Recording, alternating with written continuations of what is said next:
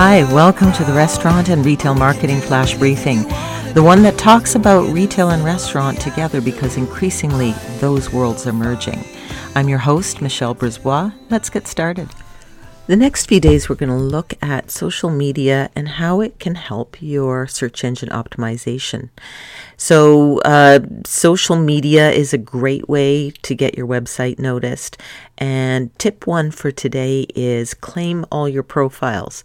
Now, you've heard me say on other briefings to try not to be everywhere. Some people get overwhelmed trying to post to too many social media channels, and then they end up not doing it, and the channel sits dormant.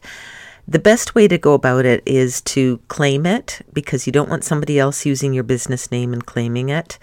Uh, put a note at the top of the profile to say that yes, they found the right business, but that you're not using this channel regularly, and put a link to your website uh, because these uh, social media channels can really drive traffic to your website and create great backlinks.